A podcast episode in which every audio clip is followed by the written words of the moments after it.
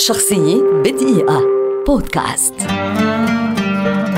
خوليو إغليسياس مغني إسباني شهير ولد عام 1943 ويعد أحد أبرز أساطير الغناء في العالم الذين لا يزالون على قيد الحياة.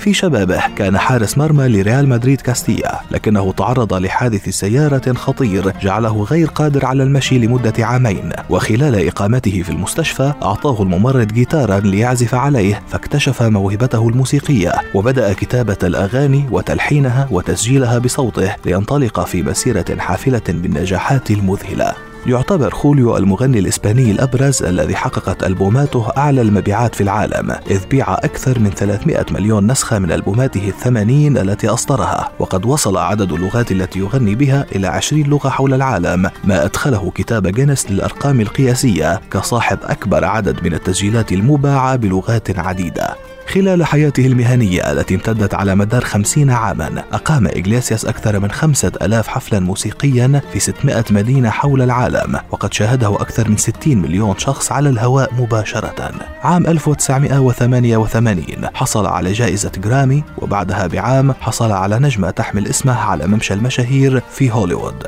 في عام 1970 حطم خوليو الأرقام القياسية في إسبانيا حين أقام 41 حفلا موسيقيا في 41 مدينة في 30 يوما فقط. من أبرز أغنياته التي يرددها العالم أجمع حتى اليوم. Je n'ai pas changé.